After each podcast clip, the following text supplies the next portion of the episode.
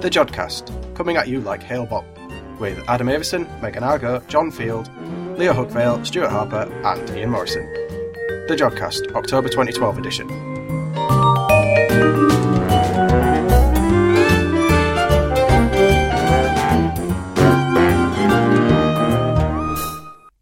Hello and welcome to the Jodcast. I'm Adam, and joining me in the studio this month are Leo and Stuart. Hello. So, in the show this time, we've got Dr. David Moss talking about the magnetic fields of spiral galaxies, Dr. David Jess talking about the sun and its corona. We find out what you can see in the night sky with Ian Morrison and John Field. But first, before all of that, here's Megan Argo with this month's news. In the news this month, measuring the size of a black hole, supernova mechanisms, results from the European Planetary Science Congress, and Hubble's extreme deep field. Most galaxies appear to host a supermassive black hole in the centre, billions of times more massive than a single star.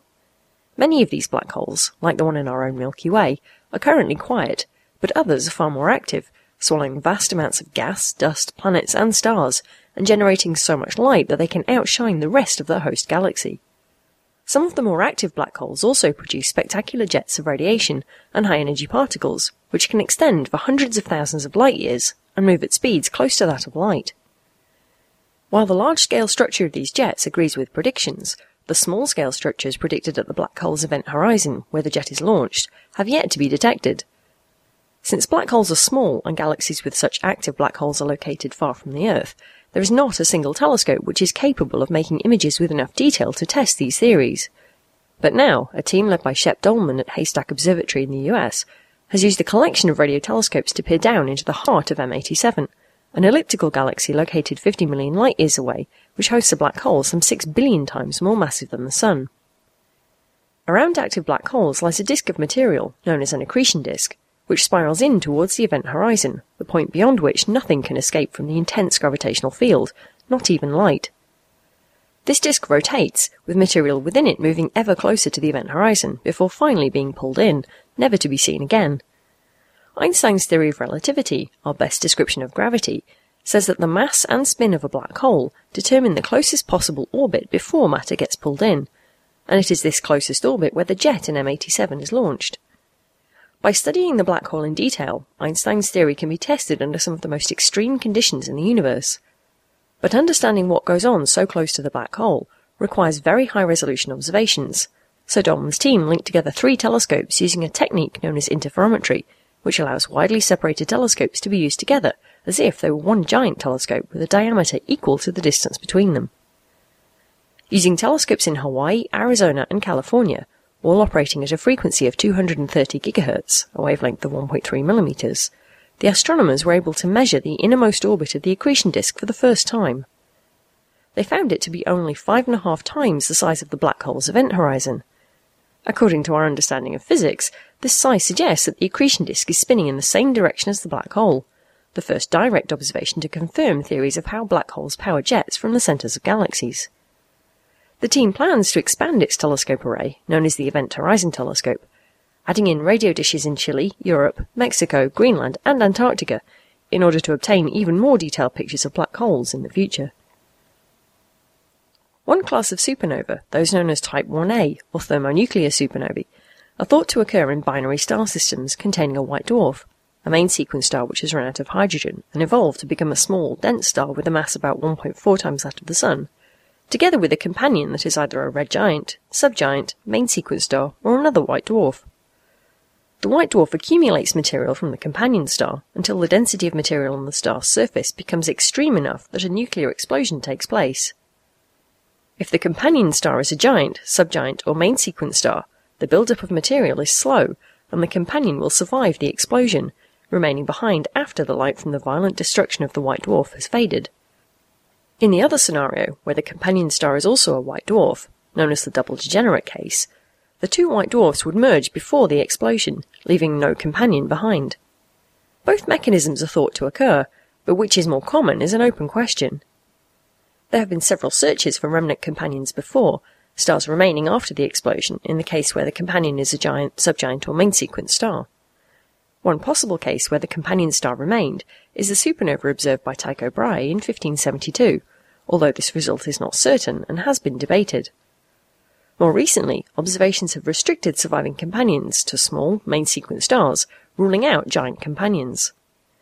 Now, in an article published in Nature during September, a team led by Jonay Gonzalez Hernandez of the Instituto de Astrofísica de Canarias report the result of a search for surviving companions to the progenitor of a supernova seen in the year 1006 AD and find no sign of a former companion. Using images and spectra, the team examined all the stars within four arc minutes of the position of the supernova. Many of the nearby stars are either too close or too far away from the Earth to be associated with the explosion, while others show no signs of higher levels of heavy chemical elements that are produced in supernova explosions. Together with previous results, this new study suggests that fewer than 20% of Type 1a supernovae occur through the single degenerate channel, that is, through the slow accumulation of mass from a single star. The more common trigger, it seems, is the rapid breakup of a smaller orbiting white dwarf. September saw 600 of the world's leading planetary scientists gathering in Madrid for the European Planetary Science Conference. Presentations covered everything from planets, moons, comets, and asteroids in our own solar system to exoplanets orbiting other stars, and even astrobiology and astrochemistry. As well as early results from the Curiosity rover, currently making its way across Gale Crater on Mars, one presentation focused on subsurface liquid water on Jupiter's moon Europa. Europa's icy surface has been known about since the Voyager spacecraft visited the Jovian system in the 1970s. In the 1990s, more detailed images obtained by the Galileo probe showed much more detail, and it became clear that the moon's surface is continually changing as the ice cracks and moves. It is thought that the moon is made mainly of rock and iron, with a water shell sitting between the rocky interior and the solid ice surface. But the question of just how thick this liquid layer is, and how close it is to the surface, is one that is much debated. The heat maintaining the subsurface liquid comes as a byproduct of the continual gravitational tugging from Jupiter, the same mechanism responsible for the high levels of volcanic activity on another of Jupiter's moons, Io. At the European Planetary Science Congress, Klára Kalousová from the University of Nantes and Charles University in Prague presented research suggesting that water does not stay in a liquid state near Europa's surface for longer than a few tens of thousands of years, the blink of an eye in geological terms. By mathematically modelling mixtures of liquid water and solid ice under different conditions, she found that, due to factors such as density and viscosity differences, pockets of liquid water close to the surface would migrate rapidly downwards through partially molten ice and eventually reach the subsurface ocean, so any future missions to explore Europa's ocean may need to dig very deep. And finally, the Hubble Space Telescope has taken many spectacular pictures since it was launched in 1990, including the Hubble Deep Field, a long exposure of a totally unremarkable patch of sky in the constellation of Ursa Major. This image covered such a small patch of sky that it contained only a handful of foreground stars from the Milky Way, but it also contained thousands of distant galaxies, some at extremely large distances, such that we are observing them as they were when the universe was a tiny fraction of its current age. Some years later, the Hubble Ultra Deep Field was created, a million second exposure covering another small patch of sky, about one tenth the diameter of the full moon. This time in the constellation of Fornax, this image contains some 10,000 galaxies, down to a magnitude of 30. Now an even deeper image has been made. Observed in part of the Hubble Ultra Deep Field, the extreme deep field is the product of 2,000 individual images and a total exposure time of 2 million seconds. Despite its smaller size on the sky, the XDF contains about 5,500 galaxies. Some of them are so distant that the light we detect now left them when the universe was a mere 450 million years old. Many of the galaxies in this image are seen at a time when they were still forming, accumulating material from their surroundings and forming stars at a prodigious rate. The new image will be used to study how galaxies have formed and evolved over the history of the universe. Thanks for that, Megan. In the first of this episode's interviews, Liz talks to Dr. David Moss about modelling and observing the magnetic fields of spiral galaxies. Hello, this is Liz, and I'm here with Dr. David Moss from the School of Mathematics from the University of Manchester. He just gave a talk um, about modeling magnetic fields in the spiral galaxies. Hello, David. Thank you for being with us. Nice to be here. Hello. Um, so, tell us a little bit about this. Um, how do you model the magnetic fields of spiral galaxies?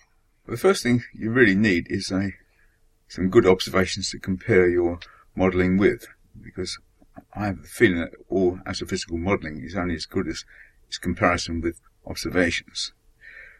Now, our idea is that magnetic fields in spiral galaxies are the result of something we call dynamo theory. Dynamo theory seems to be quite almost universally important in magnetic astrophysics. For example, it seems to account for the magnetic field of the sun and how it reverses. It seems to account for magnetic fields of, a number of cool stars which are rather similar to the sun. But he's also believed that it accounts for magnetic fields in spiral galaxies. The basic idea is that in all of these objects, they rotate, and the rotation depends on distance from the rotation axis. That's what we call differential rotation.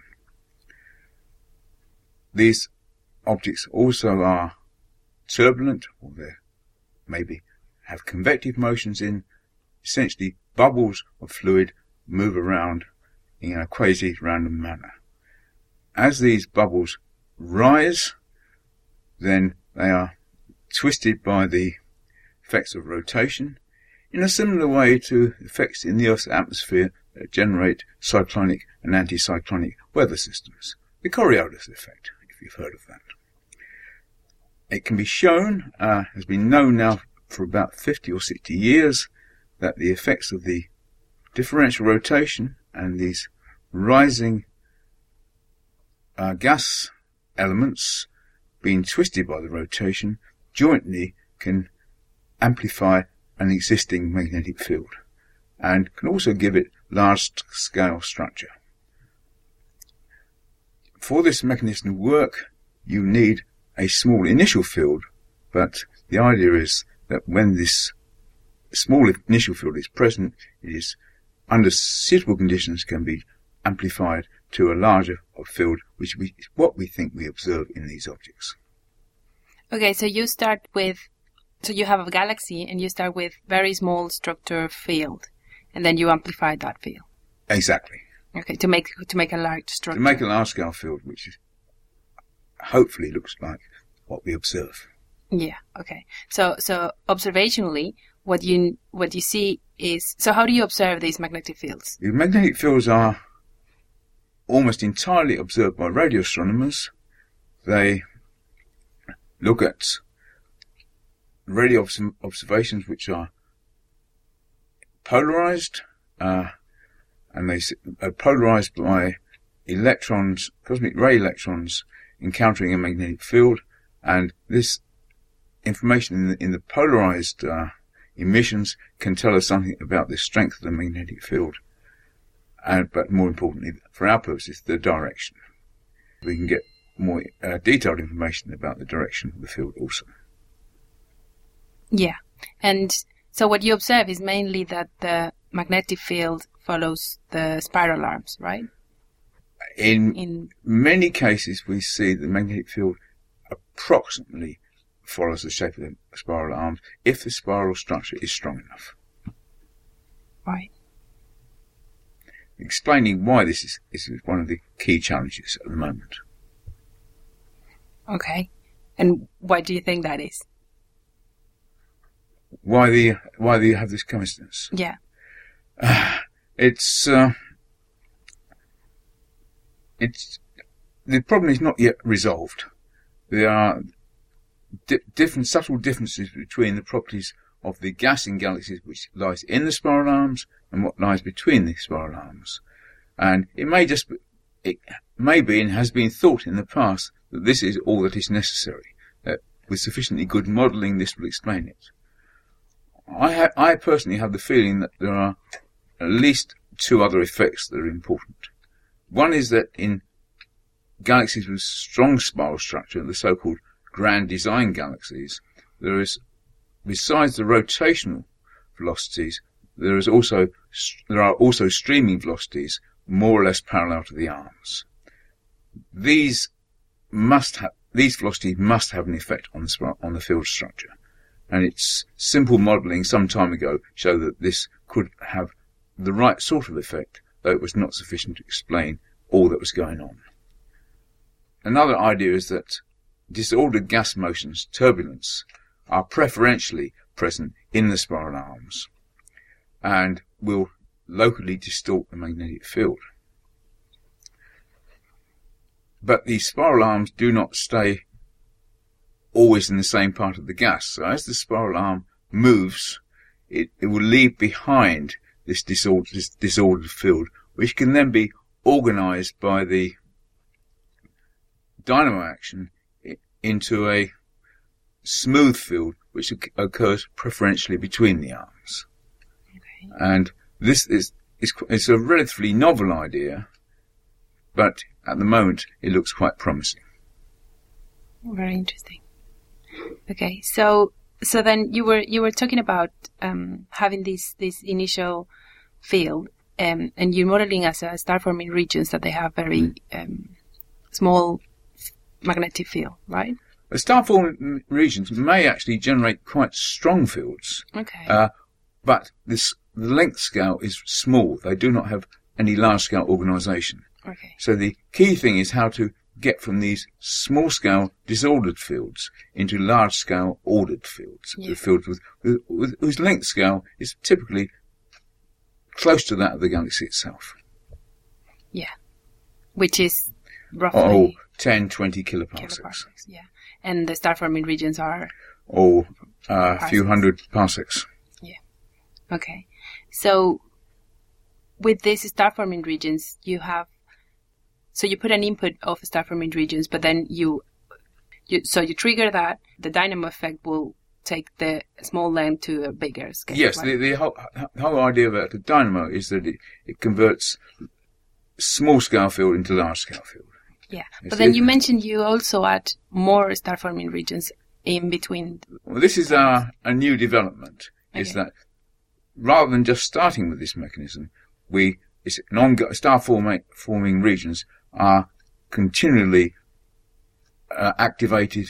Yeah. Uh, carry they persist through their lifetime and then die, Yeah.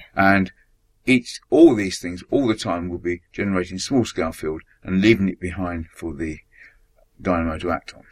And this this is why we think the mechanism of, of the spiral of the small scale field being present in the star, spiral arms works because you need for that it to be continually injected into the spiral arms. Yeah, it was one of the things you mentioned that I was um, a bit interested about. Um, you said that less star forming in one of the models, less star forming regions creates more open spiral arms. Have you Yeah. seen compare like compare this with observations? No, we or? haven't, we haven't yet. No, it's uh, Okay. uh, it's. Uh, I mean, think this is all quite new work, and we've. Uh, okay. I'm.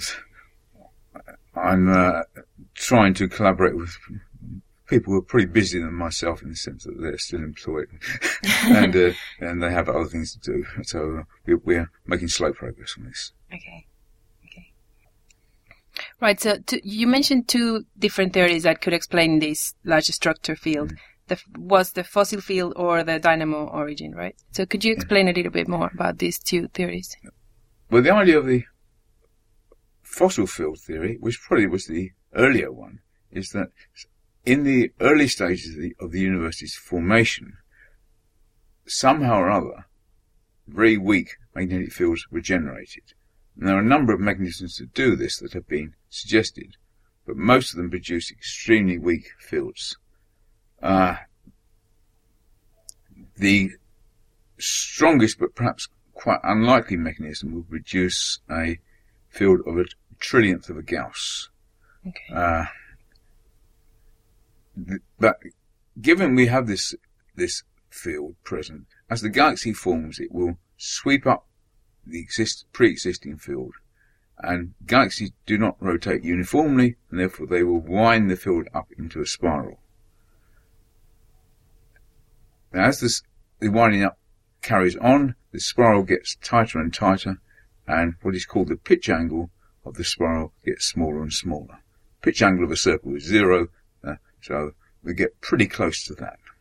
Okay. Uh, but we observe pitch angles which are about 10 or 20 degrees, which is maybe even more, maybe even 30 degrees.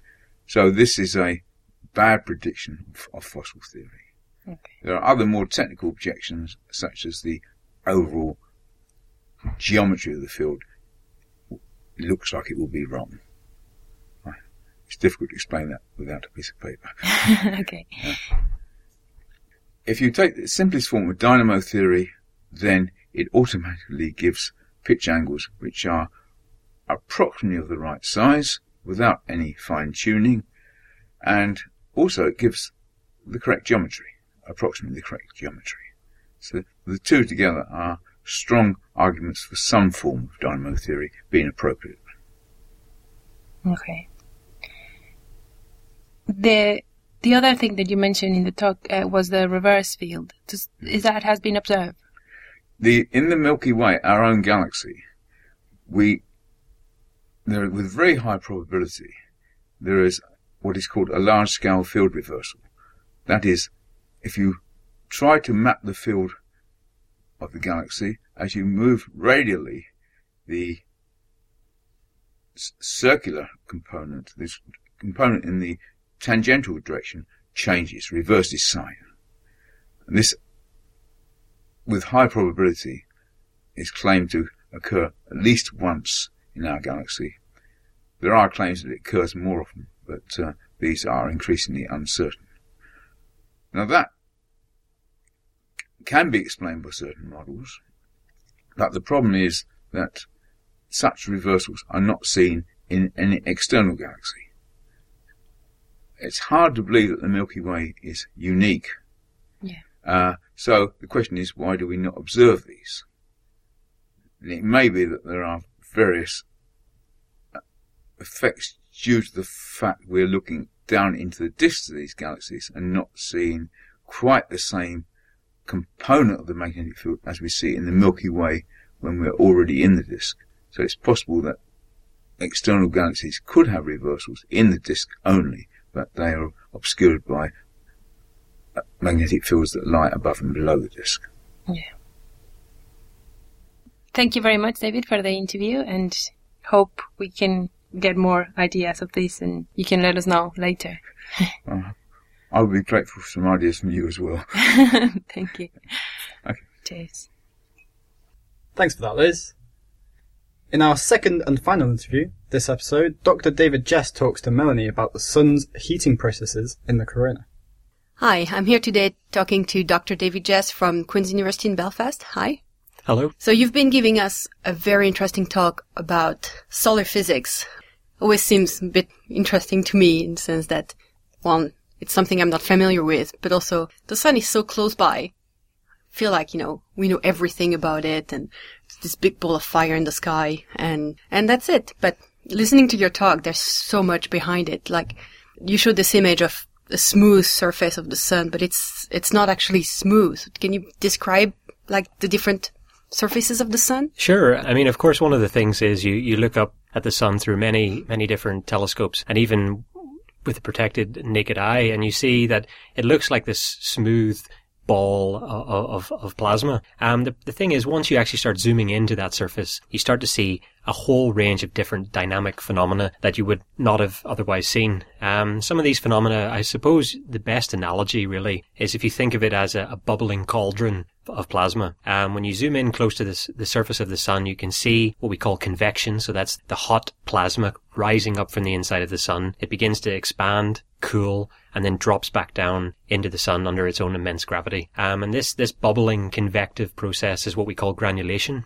And it basically just looks like a bubbling pot of water. And is that what brings the heat up to the sun and what gives the sun the heat it emits? Of course, yeah. I mean, the surface of the sun um, radiates with a temperature around 6,000 degrees. And the core of the sun, of course, burns with a nuclear fusion reaction temperatures far exceeding that. But a lot of the energy is brought up through convective processes um, to the surface of the sun where we see it and we are able to view it with our naked eye. And that is the surface of the sun, the photosphere that we're typically familiar with. Okay, but there's different levels because from what I I saw and talked you have you have this surface, this photosphere, but there's things above basically that are further up than the surface. Sure. I mean, the the natural thing that we can see with our naked eye is just the, the bare surface of the sun, and that is where we get the most of our light coming from. As we move away from the surface of the sun, which is called the photosphere, we come up to a height maybe around one or two thousand kilometers above that, and it's called the chromosphere. And this is again a very tenuous, a very dynamic part of the atmosphere. And the temperature begins to decrease, as you would expect, because it's very similar to what radiative processes that you would experience in a day to everyday life. Um, I suppose again, the, an analogy that can be used is if you think of the sun as a as a fire that you would use on a cold winter's day, the further you move away from that fire, the colder you're going to feel. However, at atmospheric layers above the chromosphere, we really begin to experience physics that we don't quite understand what's going on. The temperature doesn't continue to decrease. In fact, the temperature actually begins to increase. And it doesn't increase on the order of a few tens or even a few hundreds of degrees. It increases by several orders of magnitude, going from the order of 5,000 degrees well up to multi-million degree temperatures in the corona. How is that possible? Well, that's one of the mysteries of solar physics that has been studied for the last 50 years at least. Um, I mean, we're very familiar with the likes of the solar corona, which we see um, during very beautiful solar eclipses. And this corona has actually heated to temperatures far in excess of 1 million degrees. And that's one of the crucial areas of research at the minute in solar physics is how do we come up with a star that is emitting at its surface a temperature of around 6,000 degrees and how can that rapidly ramp upwards to well over a million a matter of a few thousand kilometers away? Is it over a million over the entire surface of the corona or just by points? No, the corona and generally is heated to well over 1 million degrees. There are certain isolated parts of the corona which can be heated in excess of 1 million degrees. In fact, during some flare events, which are quite popular at the minute, and you see a lot of these in the media, where the sun has erupted and caused these massive eruptions that we can experience the effects of on Earth, the heating caused by these solar flares can push the temperatures exceeding 20 million degrees. And is this temperature decreasing after the corona again, or is it is it just kind of a layer of sudden increase in temperature that then decreases again? Yeah, so eventually what happens is the corona is essentially the last shell of the sun. And that is whenever we have these very extreme temperatures. And it's this corona which actually drives very important artifacts that we experience on a day to day basis here on Earth. Things such as the solar wind. Now, this solar wind is driven by the sun's corona and these particles, accelerated particles, stream their way across interplanetary space. And whenever they interact with our own magnetic canopy or surrounding our Earth, we get the northern lights and the aurora that we associated with the sun's uh, dynamic phenomena. Hmm. And you talked a lot in your presentation about magnetic fields. So the, the sun is also, has also magnetic fields just like we have on Earth, right? How important is the magnetic field in the sun? The sun demonstrates a lot of different magnetic phenomenon. Um, you have these uh, large scale sunspots that often you can see in pictures of the sun's surface which display themselves as as these massive dark regions which extend around the surface of the sun however that's not the only extent of magnetic fields on the surface of the sun. We have these other small scale structures, structures that can be less than a couple of hundred kilometers in diameter. And these are what we call magnetic bright points. They're these immensely bright little structures on the surface of the sun, but they still have intrinsically large magnetic field strengths, often exceeding a thousand Gauss, similar to coming up to the sort of standards you would get in a modern MRI machine. And because they're so small in size, they find themselves that they can be very easily manipulated and pushed around by the convective turbulent motions on the sun's surface. And it's these motions of these small scale magnetic elements which really may um, have very important consequences for the heating of this outer solar atmosphere. Okay, so it would be this, the changes in these little spots that are on the surface of the sun that would bring the heat to the corona, which is much further away well, you can imagine that these little magnetic bright points, because their field, magnetic field strengths are so strong, they will have a magnetic field line that extends far away from the sun's surface. I think one of the best analogies you can imagine is if you take it back to a, a very simplistic um, school experiment where you have a, a, bar magnet and you sprinkle some iron filings on top of that, and you can clearly see the pattern that the iron filings take around the, the magnetic field lines. And the same sort of thing happens in the sun. We have ionized plasma in the surface of the sun. And this ionized plasma likes to adhere to the magnetic field lines propagating and manipulating and emerging through its surface.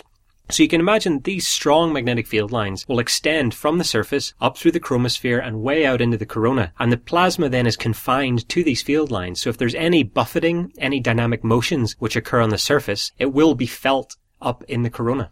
Do you mean that it's kind of like the change in the surface propagating like just like a wave or something like more like a, a straight line or? Well, the field lines will tend to occupy probably curved structures out into the upper solar atmosphere. But of course, if there's an, all of a sudden a, a dynamic or very impulsive motion towards the, the foot point of one of these magnetic field lines, it can cause deformations in the magnetic field line, which may result in a wave being generated and therefore propagating upwards. I mean, I think if you think of this as a, as a slinky, which is extended quite a long distance and you, you knock one end of it, you can clearly see a wave propagating along the slinky as it moves to the opposite end. And that's exactly what we think is happening on the surface of the sun. We have these field lines extending up into the corona. We bump the field line perhaps at the bottom, which carries a waveform up to the upper ends where it then may interact with some part of the upper solar atmosphere, releasing its energy in the form of heat. When you say releasing its energy, it's like releasing the energy from the motion of the wave into energy. Exactly. The... Because eventually, I mean, these waves will have to cease um, their movement, cease their propagation at some point. And by damping the wave, i.e. removing its energy in the form of a side-to-side motion, you can then convert that motion into heat, which will then locally heat um, the surrounding plasma in the corona. How was that uh, phenomenon would be related to the actual size or altitude of the corona? Is there like a special length at at which this kind of wave would lose energy or? That's a very difficult and actually ongoing question that is, that solar physicists are trying to answer. Um, there are many different types of mechanisms which may promote the damping of wave motion and allow it to release energy in the form of heat. The problems that we currently don't know is what is the dominant mechanism that allows the conversion of this wave energy into heat? And also at what particular height does this most readily occur? And over what sort of spatial scales does it take for full conversion to occur? Okay, that's very interesting. There's one last thing that I'd like to talk about. So as I was saying at the beginning, it's the sun, it's close by. You know, how come we don't know more about it? How come we don't observe it more? And something you mentioned in your presentation was about the solar observatory. And, you know, right now we have mirrors of one meter diameter, which to me, I'm, I'm an extragalactic astronomer. It's teeny tiny. It's small. And just like this is really big for the sun. And it didn't occur to me that you could have problems with bigger telescope than that. Do you want to expand on this? Sure. I mean, one of the things is for nighttime astronomers, you're looking at quite faint sources. And of course, they would not be faint if you were up as close to them as we are to the sun. But because they're so many, many light years away, they do appear very faint. And therefore you can use the large telescopes to collect all of the light that's given to you by those objects and be able to sort of do your analysis on that. The problem that we have with the sun is because it's so close by, it provides us with a lot of photons, a lot of light energy. And the problem is as we make our telescopes bigger and bigger, we collect more and more of this energy. And it causes immense problems with trying to cool these telescopes. Um, at the minute, as you said, some of our telescopes are really around the one meter mark. We have pushed in, in, recent years up to around maybe 1.6, but they're still a long way short of sort of everyday use nighttime telescopes. Would it make like the electronics melt or something? Well, yeah, I mean, the whole thing is, I mean, you're collecting so much energy that your optics and the building that you're, you will be containing all of your optics and your elements and your mirrors will be placed under a huge bombardment of this energy and, and very, very little would survive, I think. So I guess it's a bit like having like a, a magnifying glass in the sun and trying to light a fire. Exactly. I mean, like a, a gigantic magnifying glass. exactly. So, I mean, I think a, a, lot of ongoing work for these large aperture solar telescopes is really trying to focus on can we create a mechanism which will alleviate this excess energy, allow us to be able to collect enough light so that we can do our science, achieve our science goals, but at the same time not adversely affect the inner workings of the telescope. Cool.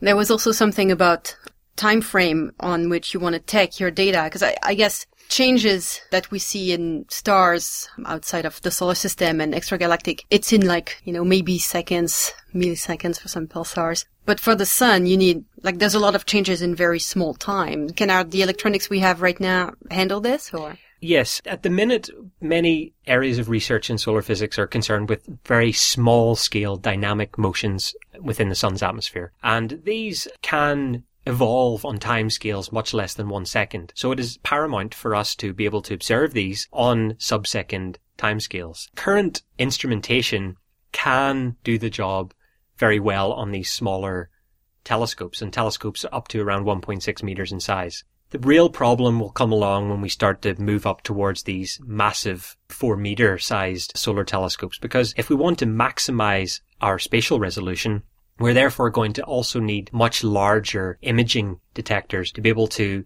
maintain a similar field of view size, but obtaining this much higher spatial resolution, which then means we're going to be having many more pixels. The equivalent at the minute is we've only have really one to two megapixel CCD cameras that we're using, but in the future we're going to be trying to bump this up to around 16 megapixel cameras.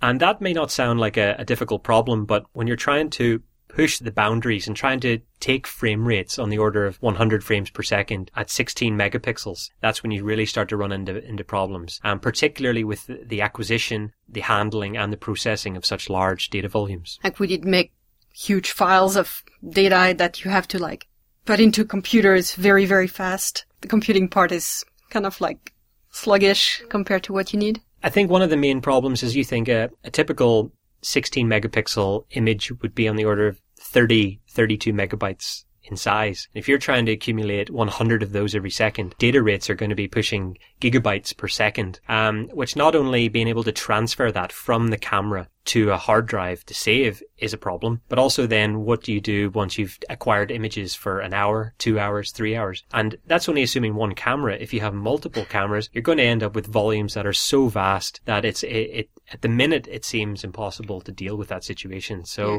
A lot of ongoing work is to try and process the data on the fly. So that's real time processing to allow you to process the data, do all your, your scientific normalizations and calibrations of that data while it is being saved to disk. So therefore you don't have to do that later. And it also will mean then that the volume of data that the user has to take home will be much reduced. Yeah, because I guess if you don't do that, you'll end up with the building of the telescope, the building of the astronomers, and the building of the hard drive in which you store the data. Yes, and as time goes on, that building for hard drives will get bigger and bigger and bigger. Well, that was really interesting. Thank you very much. Thank you very much. It was a pleasure. Bye. Bye. Thanks for that, Melanie. Now we come to that part of the show where we fit in all those other things we can't fit in anywhere else the odds and ends. So I mentioned in the May 2012 Jodcast that NASA astronauts were going to undergo cave training with ESA in exchange with NASA after ESA astronauts visited an underwater training facility off the coast of Florida. Well, they've recently completed their cave training expedition, but the ESA astronauts have been blogging about their experience. And the, the expedition involved astronauts from the USA, so NASA, Russia, China, and Japan, as well as from ESA. And they were learning to cooperate as a multicultural team. So in a recent post on their blog, which you should go and check out, some interesting stuff on there. In a recent post, they've been having fun with long exposure photography in the caves where it's completely dark. So you can open the shutter on camera and then you can do all sorts of interesting things with the torch. That's so, so you should cool. go and check that out. and of course, vital to being an Yes, astronaut. yeah. Is is this all about uh, training to go to Mars? Is that the point of going Um, to the cave? I don't think it's specific to Mars. I think it's more that they're trying to they're trying to learn sort of teamwork and things and getting on with each other. And so Like if a you're work day out, sort of. yeah, well, I mean, if you're in if you're in like an intense environment like a cave where you know you've got to be careful and you've got to keep everyone together and make sure you don't lose anyone in the dark. You know, I think it's a these are important skills, skills Yeah, for space. Uh, So, uh, in my own end, um, I'm going to talk about the uh, comet which was discovered by the ISON network of telescopes, which is a uh, a new comet which they predict should be arriving uh, you know, into the skies sort of around the end of November in 2013. So a bit of a wait, but it's well worth it because they reckon that it should be actually brighter than the moon when it arrives. And uh, it'll probably be, in fact, the brightest one since, um, I think, well, brighter than Hale-Bopp in 1997. So, one of the brightest ones going. Yeah, exactly. I think sometimes these predicted brightnesses for comets though are sometimes a bit optimistic, but definitely if they're sort of predicting it that high, it'll be a good one. yeah, it'll definitely be get, worth getting out to see. Yeah. And um, I think uh, they also said if you want to, you can uh, observe it with binoculars in summer of 2013, sort of the Oh, earliest cool. you'll be able to see it. And then uh, also, if you've got a massive telescope, you should be able to observe it sometime at the beginning of 2013. Of course, if you've got a network of telescopes, you can observe it now, but I don't think many people have one Yeah, of those. not, yeah. not everyone has one in the back garden. So I really wanted to start my uh, odd and end with uh, "Is there life on Mars?" and then break into a full rendition of the Bowie song, but I have a cold, so I won't do that. So you've been spared. What I sat down and watched this morning during when I was eating my breakfast was that the Mars rover Curiosity has found what uh, the the, the team believe to be uh, dried stream beds on Mars. So they found a bunch of uh, rounded pebbles and some conglomerate rock type protrusions, uh, which are very similar to what you'd see in a dried up river bed on Earth. Uh, adding further weight to uh, what uh, orbiting satellites of Mars have seen that look like uh, river flows and uh, streams and things. So the uh, the, the scientists are, are, are, working on this at the moment, and they think from what they've seen, they should be able to predict how deep the water was and how fast it was flowing, which is really impressive. I think to be doing sort of geology on a planet where you aren't. So it's very very cool. there was a picture on the Universe Today article uh, comparing a picture that Curiosity had taken on one side and something similar on Earth. And if you didn't know that they were from different planets, you'd assume that they were both taken on Earth, which I thought was really impressive. So yeah, I, am always incredibly impressed with what the uh, Mars rover sent back, and Curiosity is shaping up to be as just as impressive as uh, Spirit and Opportunity. So, from the Mars curiosity to satisfying your curiosity at what you can see in the night sky this month, here's Ian Morrison. The October night sky. The nice thing about October is you don't have to wait up quite so late before it gets dark. And also you have the opportunity during one evening of seeing the two most beautiful regions of the sky, I think. First of all, after sunset, over in the west you have the constellations of Cygnus, Lyra and Aquila with their three bright stars, Deneb, Vega, and Altair, forming the summer triangle. If you go about a third of the way up from Altair to Vega, there's a dark part of the Milky Way called the Cygnus Rift, and you should be able to spot a little thing called Brocchi's cluster. It's often called the coat hanger. It looks like an upside down coat hanger. And not far up to the left of that is the star Albireo, the head of the swan or the base of the cross, the northern cross made up of uh, five of the stars of Cygnus. It's a lovely double star, and with a small telescope you see a beautiful color contrast, a sort of a gold and a blue. In the south, in the evening, is the great square of Pegasus, the upside down winged horse. Starting at the top left-hand star of the square, which is called Alpheratz, it's actually Alpha Andromedae, if you go one star to the left, tilt round to the right a bit to the next bright star, then turn sharp right, go one star, and then the same distance again, you'll come across the lovely galaxy in Andromeda, M31. It's even visible to your unaided eye on a really dark, clear night with no moon. But binoculars should show it fairly well. A bit more of a challenge, which needs good binoculars and a really dark transparent night, is to find the third largest galaxy in our local group. It's called M33. If you start at M31, come back through the two stars, where you turn sharp right, and carry on about the same distance, sweep in that area, and you may see just a little faint patch brighter than the surrounding sky. And then, of course, rising over in the east during the later evening is the constellation of Taurus. That's in fact got the bright planet Jupiter between the horns as October starts. And then later on during the night, Orion rises. Higher up, of course, you've got almost overhead Cassiopeia. And if you drop down, you're running along the Milky Way towards Perseus, you actually find a little bit of a fuzzy spot with your unaided eye. With binoculars or a telescope, you can see it's actually what's called the double cluster, two lovely clusters of stars. Well, what about the planets? Well, we'll start with Jupiter. It's now rising at about 10 pm, in fact, by about 8 pm by the end of October, but often best seen, in fact, I saw it beautifully the other morning before dawn, about 60 degrees above the horizon in the south. As I said earlier, it's in the constellation of Taurus the Bull, between the two horns as it stands.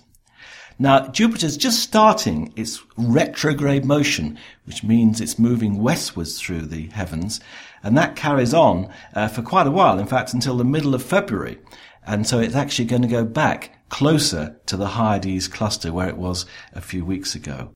Over the month, its angular size is increasing from about 43 to 47 arc seconds So there's lots of detail to see on the surface, and you should pick up up to four of the Galilean moons.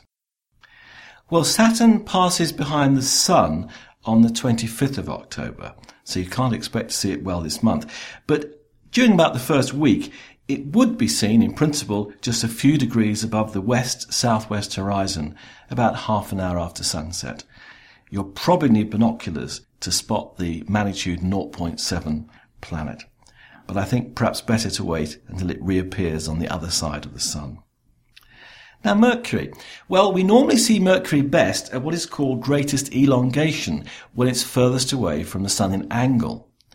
However, this month, although it reaches elongation on the 26th of October in the evening, it's actually not really well seen because it's well below the ecliptic and also the ecliptic has a very shallow angle to the horizon. So it's only about three degrees above the horizon about half an hour or so after sunset. Well, you'll certainly need binoculars to see it, but I'm not convinced it's really worth it. Now, Mars has been around, lingering in the western sky above the horizon for some time now, and that's because it's sort of moving eastwards, counteracting the fact that uh, the sky we see every night at the same time is moving the other way. It starts the month in Libra at about magnitude plus 1.2, and in fact, it rather quickly moves into Scorpius. Rather nicely, on October the 10th and the 11th, it passes just two degrees below the 13.5 arc second separation double star Beta Scorpii, which is the highest star making up the little fantail at the back of the scorpion. That's a rather interesting star system. With a small telescope, you'll actually see two stars, but each of those is actually another three stars each. So there are six stars in total. If you've got a good telescope and the seeing is good, you should be able to separate one of those into two more components, which are 3.9 arc seconds across. So that's a quite interesting time to have a look at Mars. Venus rises some hours before the Sun now, and with a magnitude close to minus 4.1, dominates the pre-dawn sky. It's in Leo, and on the third of the month, it gets exceedingly close to Regulus. Now, Regulus is a bright star itself, but Venus is about 150 times brighter. At about 8 a.m. on the 3rd, Venus comes within 8 arc minutes of Regulus. Now, during the previous two days, as they get closer, one should be able to see quite a nice colour contrast between them. When they're very close, I suspect you won't see two objects. Eight arc minutes apart, theoretically we could see, but with the brightness of Venus, its flare will actually prevent us seeing Regulus. But it's a good thing to look out for, should be really good.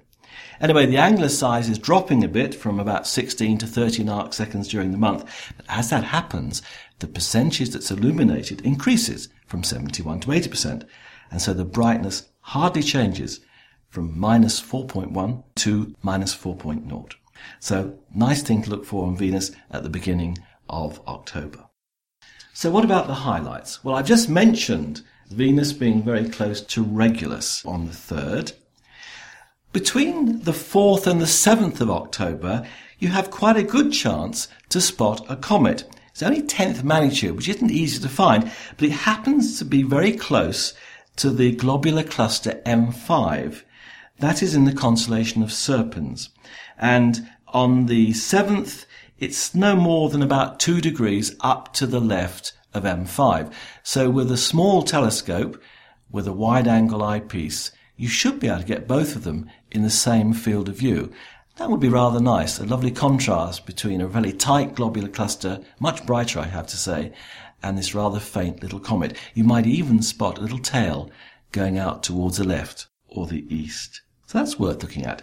I would urge you to have a look at the night sky page on our website. Just put in night sky into Google should find it. And there, in fact, I've got charts of all of these highlights and there's a plot showing the path of comet C 2011 F1 linear as it tracks across the sky in Serpens. Then the 7th of October, there's a nice occultation of a star by the moon. It's actually rather too early in the morning, to be honest, about uh, 3.45, depending quite where you are in the UK. But it's a 4.6 magnitude star, Chi 2 Orionis, which obviously indicates it's an Orion. And the waning 21 day old moon high in the southeast will actually cover it for a time and at about 3.45 it will reappear beyond the dark limb. That's always a nice thing to look for. The star appearing seemingly out of nothing. So if you can get up that early and it's clear, well worth having a look at. We have two meteor showers this month. The first are called the Draconids, the Draconid meteor shower. And that's on the night of the 8th of October. The Earth crosses the orbit of the comet Giacobini-Zinner. If it's clear, and sadly so often we don't have clear nights when these things happen, get a location with a good, low northwestern horizon as darkness falls. The radiant of the shower is, as the name implies, in the constellation Draco, which is reasonably high up in elevation. Now that's where the meteors will appear to diverge from.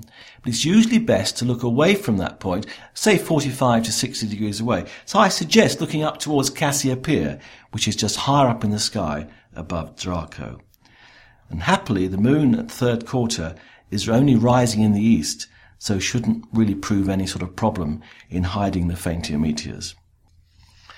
On the 18th of October, Mars is near a thin crescent moon and also above the star Antares, which is the brightest star in Scorpius. About one hour after sunset, if it's clear, good low western horizon, you should see it below and to the right of a very thin crescent moon. The three will make a very nice sort of colour grouping. Also see if you can see what's called earthshine, the dark part of the moon illuminated by the reflected light from the earth. Again, I've given you a plot on the night sky page, but when it's a low object in the western sky, I usually have to reduce the brightness of the sky so you can actually see the objects that are there. You may well need binoculars. Now, on October the 21st, we have the second of the two meteor showers.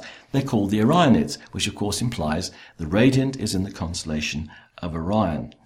It won't be too bad, actually. There is a moon that might possibly hide the fainter trails, but it won't be too bad.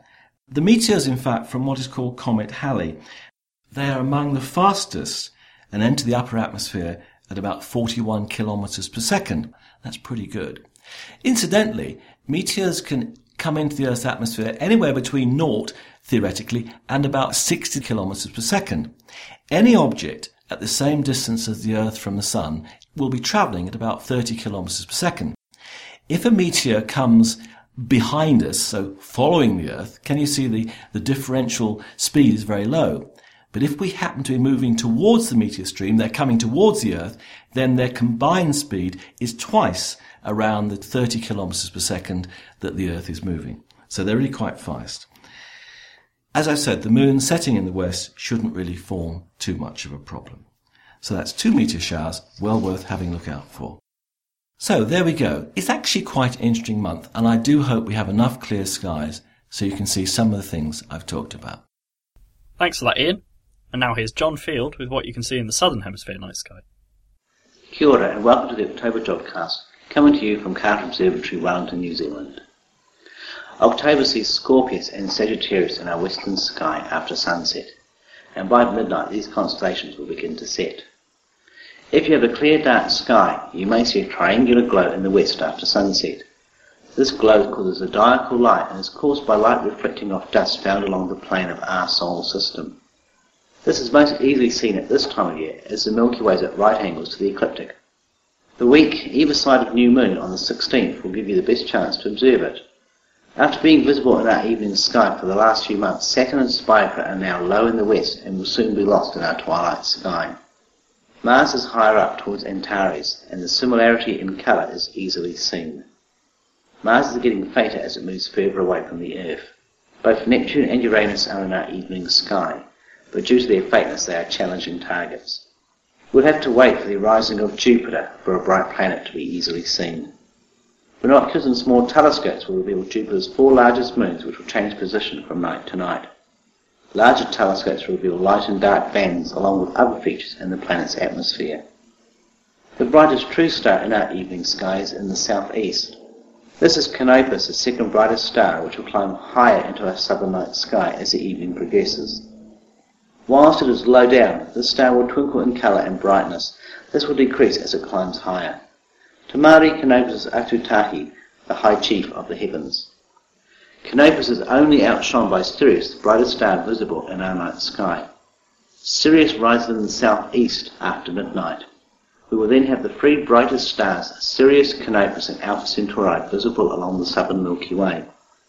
Alpha Centauri is the brightest of the two pointer stars that point towards Crux, the Southern Cross. When seen with the unaided eye, Alpha Centauri appears as a single yellow star with a yellowish hue. In a small telescope, the star can be split as two separate stars, one visibly brighter than the other. One is slightly brighter than our Sun, whilst the other is slightly fainter. Both orbit around each other in a period of about 80 years. Due to it being a binary star, some list of bright stars do not have Alpha Centauri as the third brightest star, but to the unaided human eye it outshines Arcturus, the next brightest star. The Southern Cross, Crux, can be found in the southwestern sky not far from Alpha Centauri after sunset. During the evening it will get progressively lower and will be closest to the horizon around midnight. From New Zealand, Crux will never set. Travelling along the Milky Way from the pointers and Crux we come to the bright haze in the Milky Way. Called the Carina Nebula, it is a vast star-forming region about 8,000 light years away. This cloud is brighter and covers four times the area in the sky than the more famous Great Nebula in Orion, yet is six times further away. A far more challenging nebula for us in the southern hemisphere can be found in the rather sparse section of the northeastern sky. Here we find a group of four stars forming the great square of Pegasus. They form the body of a winged horse. Pegasus was the mount used by the hero Perseus to save Andromeda from a sea monster called Cetus. For lucky more northerly southern hemisphere observers, the great galaxy Andromeda can be spotted rising around midnight. Here in Wellington you need a dark sky and a clear northern horizon to spot this galaxy. I could observe this galaxy from my suburban backyard until a neighbour's tree grew too high. In binoculars it appears a haze slightly brighter than the background sky. Due to its large size, wide-field telescopes are needed to observe this galaxy. This galaxy is estimated to contain one trillion stars, over twice the number estimated in our galaxy. Although it may contain more stars, recent studies reveal that our galaxy has more mass, with a much larger composition of dark matter than the Andromeda galaxy. Andromeda was a key player in solving the great debate of April 1920 as to whether our galaxy was the entire universe and were these spiral nebulae new stars in the process of forming, or were they actually galaxies separate from us and each other? Neither theory could be confirmed until more conclusive evidence was forthcoming.